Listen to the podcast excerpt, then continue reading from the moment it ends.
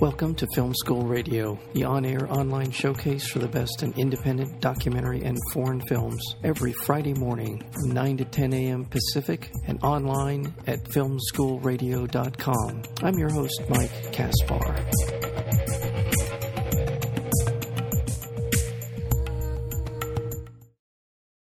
When 13 year old Jake's grandfather dies, his family moves to Manhattan back into his father's old Brooklyn home. There, Jake befriends a charismatic Tony, whose single mother, Lenore, uh, is a dressmaker from Chile and runs a shop down, downstairs. Jake's parents soon, Jake's parents, pardon me, Brian and Kathy, one a struggling actor and the other a psychotherapist, ask Lenore to sign a new, steeper lease on her store, and that will that sort of begins a series of events that become the backbone of the story uh, regarding this film called Little Men. Uh, the director and writer, co-writer of this film, Ira Sachs, joins us today here on Film School. Ira, welcome to Film School. Thanks for having me. You're welcome. Now I, am excited the film is is opening in L.A. Yes. Well, let's do that. Let's mention that it is in, in fact as we speak here on August 12th. It is opening at the Laemmle Royal in Los Angeles, as well as the Sundance Sunset Cinema in West Hollywood and the Laemmle Pasadena Playhouse here in in Pasadena. There you go. So uh, and and as opened last week in New York, and uh, as I just heard, uh, it did. Uh, it was the best uh, opening film uh, for a specialty film in New York last weekend. And congratulations on that, Ira. Thank you. Yeah. Well, tell us a little bit about the origin of the story. It, it, it's such an intimate film. It feels like something that you have lived, or Mauricio, uh-huh. your your uh, co-writer, Mauricio Zacharias. You know, all my films. I, I guess I would say it's interesting. It seems uh, you say uh, it seems like something that must have been real, and I guess that's my intention in all my films. Though they come from places that are tend to be more personal than autobiographical. Specifically, uh, a lot of a lot of the things in the film are, are either things I've witnessed or heard about, or by osmosis have somehow been able to create um, through through the process of making the movie. So with this film, we wanted to make a film about kids.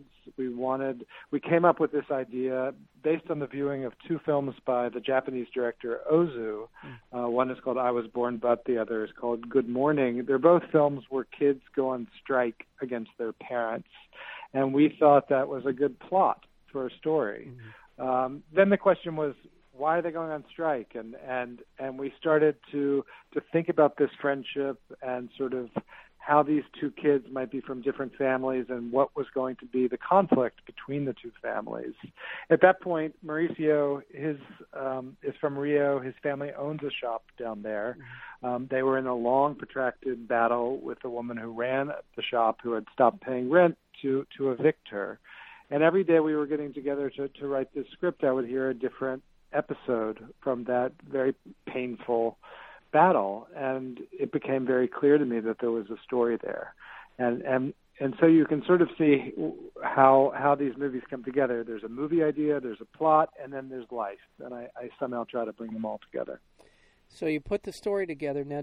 When as you're writing the story, uh, you and Mauricio are writing a, a, story. Do you have actors in mind? I know you've worked with Alfred Molina and Molina in the past uh, with, in yeah. Love is Strange. But do you have people in mind, or or is it just the circumstances you'll, you'll cast when the time comes? Well, in this case, there was there was a part for Alfred um, uh, that that we we thought he might like, and so we did write um, a small part for him in Little Men, and, and luckily he, he agreed to do it. The role of Leonore, who's the single Chilean mother um, who is is having trouble keeping up her rent, uh, we wrote for Paulina Garcia, who's an extraordinary actress from Chile, and we had seen her in the movie Gloria mm-hmm. that came out two two years ago, and, and we wrote the film thinking that she would be great. Um, again, not knowing if she would end up liking the material, but she did. So I, I guess I, I like to write with people in mind, but given the casting process, not to I don't want to corner myself in. It's not that there's only one person who could play any role because eventually I'm creating a fictional world that that I will be able to find the right people to fill. The the thing that happens though is I I I cast actors obviously, but really what you're doing is casting people. And I think it's always important to let the, the, the kind of soul of the actor come through the film, and that would be true with Greg Kinnear in this film. Um, he's not playing himself, but he's revealing certain things about himself. Or the kids in the movie, um, they they are the movie, yeah. and I I both created them, but they exist as well.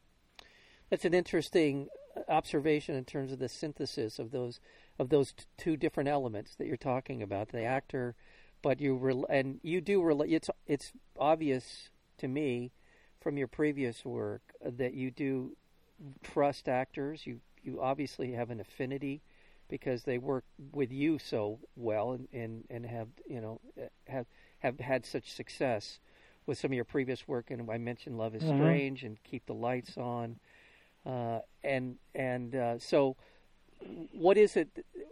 You, are you a, director? I know some directors uh, put up with actors to, to do their bidding, hmm. and others, and it feels like yourself, enjoy the the experience of working with actors. I do enjoy it. I mean, I've also come up with particular strategies mm-hmm. about how to get what I'm looking for out of them, and and I I, I I'm not looking for any one thing. So one of um, what I'm really trying to do is create an atmosphere in which and they're able to reveal themselves. W- what I have found is is that what works best for me is not to rehearse mm. um, in advance of the day of shooting.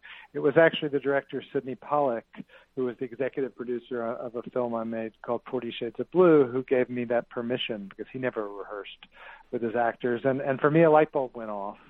Um, because in fact, when you shoot a movie, you spend hours shooting every scene, so you're definitely revising and, and giving comments and, and directing. Mm-hmm. But I'd, I'd rather those decisions not be made too much in advance so that in the day of the shooting, actors are constantly discovering their own unverbalized responses to each other. And it's really that very um, uh, temporary and and and effervescent kind of um, experience between people that the camera is so good at, at, at capturing. Mm-hmm. So I don't rehearse, um, but I do kind of encourage and build a world for the actors that's very very real. So, for example, in, in a, there's a scene in an acting class mm-hmm. um, in this movie with Michael Barbieri.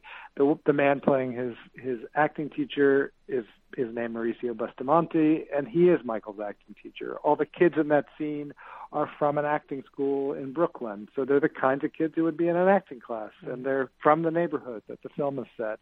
So all of that gives a texture which makes it so that the actors, even though there's no rehearsal, they have everything they need to to reveal. Yeah, and th- that that particular way of going about working with actors, and in this film, you're working with two young men. Um, I don't know their ages in the film are somewhere around what 13, 14? 13. 13. Yeah, 12, 13, yeah. Yeah. It, does that present a different sort of uh, modality, if you will, of working with them, mm-hmm. given that you're you're not, you're not talking about rehearsal time prior to that, you, or you just had such faith in them going into this situation? Well, I guess I didn't know because I'd never made a film in which the leads were, were as young as these two boys, so I, I wasn't certain um, what the process would be or what they would need. And they were very different boys, which was something that was apparent very early on. In my mind, one of them, Theo Taplitz, who plays Jake, is straight out of a Robert Bresson film, hmm. and my my job was to keep him very still mm-hmm. in some ways because so much is revealed just just through his eyes and through his body um, Michael Barbieri, who plays Tony, is is is like strict Scorsese. He's like he could be Joe Pesci at 13, or De Niro or Al Pacino, who are his heroes. There's a there's a liveliness that has to do with with the, as a director with with not um, not being too strict on him, letting him him be improvisational in times, and that's that's part the freedom that I needed to give him. Um, so you know, that was one thing. But what I what I realized is that the kids, if they're good actors, and and if they're not, there's nothing you can do about it. They were very similar to adults um, and other people I've worked with. They they needed me to be attentive to what was working and what wasn't, but they also I needed to trust them, and and I needed to um, let them be um, you know, I think the one note I gave both of them, which they've repeated since we finished the film, so I think it was was helpful, which was which was less is more. Mm. They have to trust the material and and not try to push it. We're speaking with Ira Sachs. He's the co-writer and the director of the new film Little Men. It's opening here in Los Angeles today at the Laemmle Royal. This is August 12th as we're speaking. The Laemmle Royal in Los Angeles and the Sundance Sunset Cinema, as well as the Laemmle Pasadena Playhouse. It's currently been running in New York uh, City. Uh, specific theater or theaters that people could uh, check it out if they're listening to this. It's at the, it's at the IFC Center in, uh, in downtown and the Film Society of Lincoln Center uptown. Excellent, excellent. And and the film is is much about uh, Little Men is as much about the, these kids as it is about differing ge- generations. We the the film is premised on the idea that the grandfather has just passed, and now the the his son is is coming to live in the place that he lived in, and so you get this multi generational uh, element to the story. That's important to you, yeah. isn't it? Very much so. I mean, I think that that um, it was certainly the same kind of themes that come through. Love is strange, and I think has a lot to do with with the age I am. I'm I'm 50 at this point, and also my experience watching my parents get older and watching my kids start to grow up, and and those two things make me feel very much in the middle. Um, you know, one of the things that I I realized I think only after the film was was done, and I've watched it um, over the last year, is that in a way what the film is about is that moment when children learn that there is a past. Mm-hmm. It's something kids don't know uh, when they're very young. They have to have experience to know that there are things that are ultimately behind them, and I think that that's such a um, it's such a beautiful moment in, in childhood, but it's also full of, uh, of, of of many other different emotions as well. And I think that's one of the things we tried to capture in the story. And I'd also add, because you even articulated in the film, that uh, the other end of that that proposition is that understanding and realizing your parents are people and not just your parents, and that if you met yeah. them on the street, what would be your reaction to them? and it's alluded to in the film. But I think that's something that even myself, I'm I'm older. My my parents, my mom passed away a few years ago, but it, there was a moment, and it, I was probably in my 40s. Uh, maybe that's too. That's maybe later than most people realize that our our parents have passed and and they have issues and they have baggage mm-hmm. and they have all these other things that go along with it, and and to realize that they're not just mom and dad. It, I don't. I may be over explaining it, but it was such a, a, such a jolt to me to sort of see them in that context. And yeah, well, I, I think that that's something that, and and you can never once you've made that realization, that doesn't mean that you actually have a deep understanding of who they are. When you're talking about that, what I realized in some ways is you're talking about the challenge of of of a, of a writer for me and a filmmaker and a storyteller to to try to understand my characters as deeply as possible and all the different perspectives. So in this film, you have two families who are fighting over over land, which is a age old problem, and and and uh, and it was important for me that it not be easy for the audience to choose sides. It's actually what I think makes the film quite suspenseful emotionally because you don't you have ambivalence about both both the landowner and the the shop owner and that's something we really tried to create in the story. So, so the Greg Kinnear and Jennifer Ehle, their family is not very rich. Um, Paulina Garcia and her her young son are not very poor. Um, everybody's sort of fighting for this this this middle class in some ways, for the space between those two things. There's a there's a quote that that someone said to me that that I keep coming back to in my own mind, which is from Jean Renoir in Rules of the Game, and it's so great, and it's such a it's a great line of dialogue that I think is a real guiding one for for me as a filmmaker, which is the terrible thing is that everyone has their reasons. yes, and it is terrible, it but ter- it's as a storyteller, it's so great when you can try to understand all the different reasons at play and and the conflict that brings up. And I would refer to it as the ripple effect as well. That that that uh, the the the initially very benign and friendly encounter that uh, Greg Kinnear and and Jennifer Ehle have with uh, with Lenora, played by as you mentioned Paulina Garcia, who's everyone here is terrific, and, but she's particularly uh, noteworthy in that her character possesses this ability to turn on it in a in a very understandable but very distinct way. Her character reveals sides uh, of of herself in this film that are consistent with the character and the situation, but are striking. She does a wonderful job of just finding that place where the door slams. and I would mm-hmm. one specific mm-hmm. scene and um, but it, all of that, and again, it's that the the rippling effect, that the impact it has, not just in the relationship that these new neighbors are sharing, but also uh, the kids, and and and and and, and as, as it ripples out from there. Yeah. Uh, and yeah. That, it's such a wonderful, and I love about films like yours, and this one in particular, is that ability as a filmmaker to clearly see ramifications, and not, there's nothing vague. I mean, the uh, sort of the nuances are there, but there's nothing vague about seeing how it all plays out among the characters, and I love that. Well, I think it's it's you know it's a film that's actually very very dramatic. Um, it appears to it takes a kind of gentle way of getting there, but ultimately.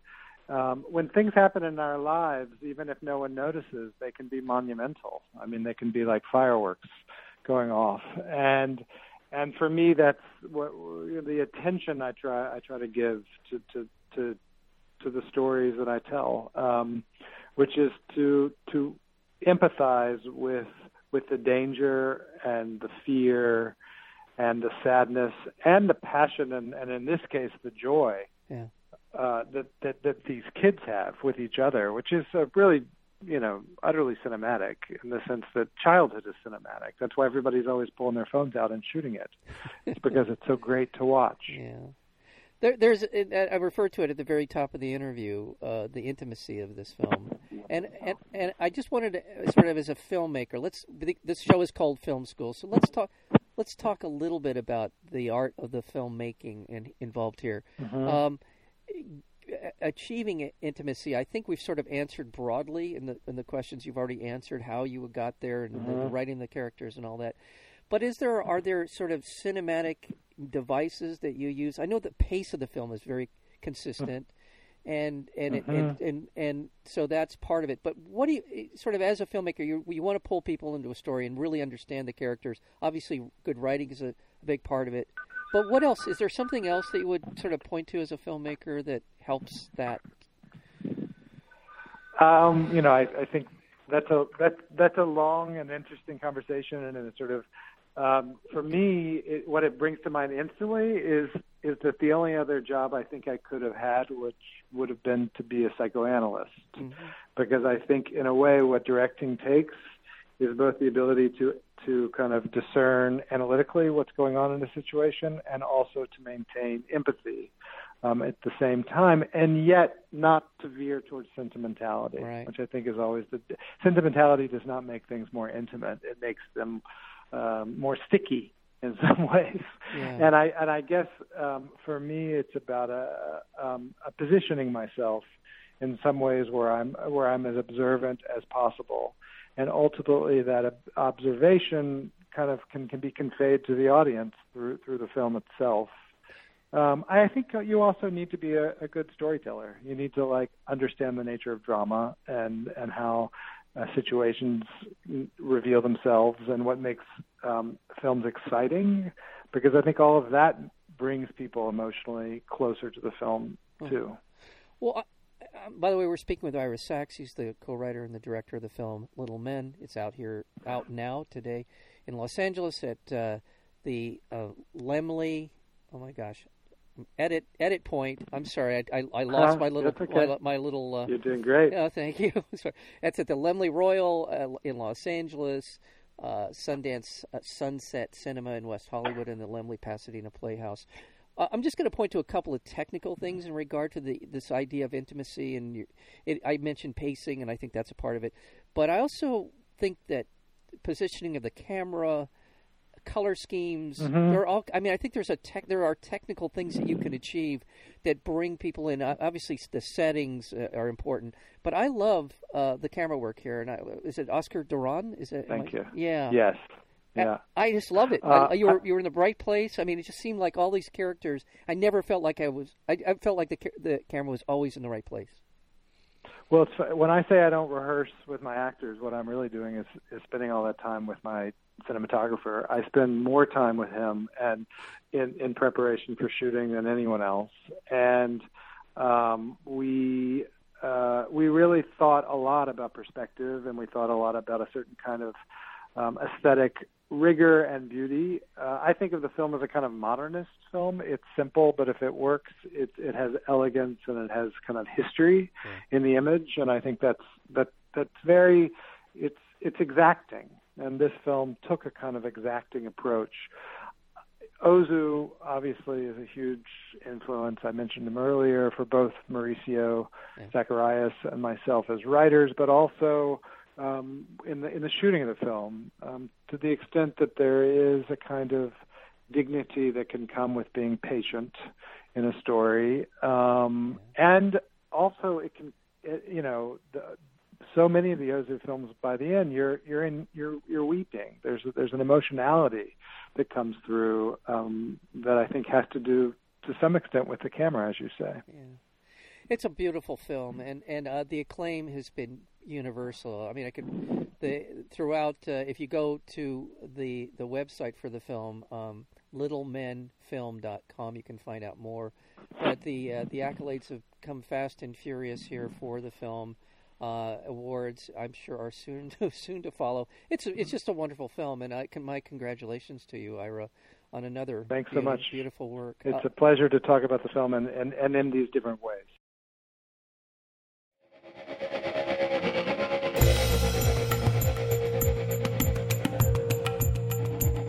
You've been listening to Film School Radio, the on air online showcase for the best in independent documentary and foreign films. You can find out more about the program at filmschoolradio.com. I'm your host, Mike Caspar. Thank you for tuning in, and we'll see you next week with another edition of Film School Radio.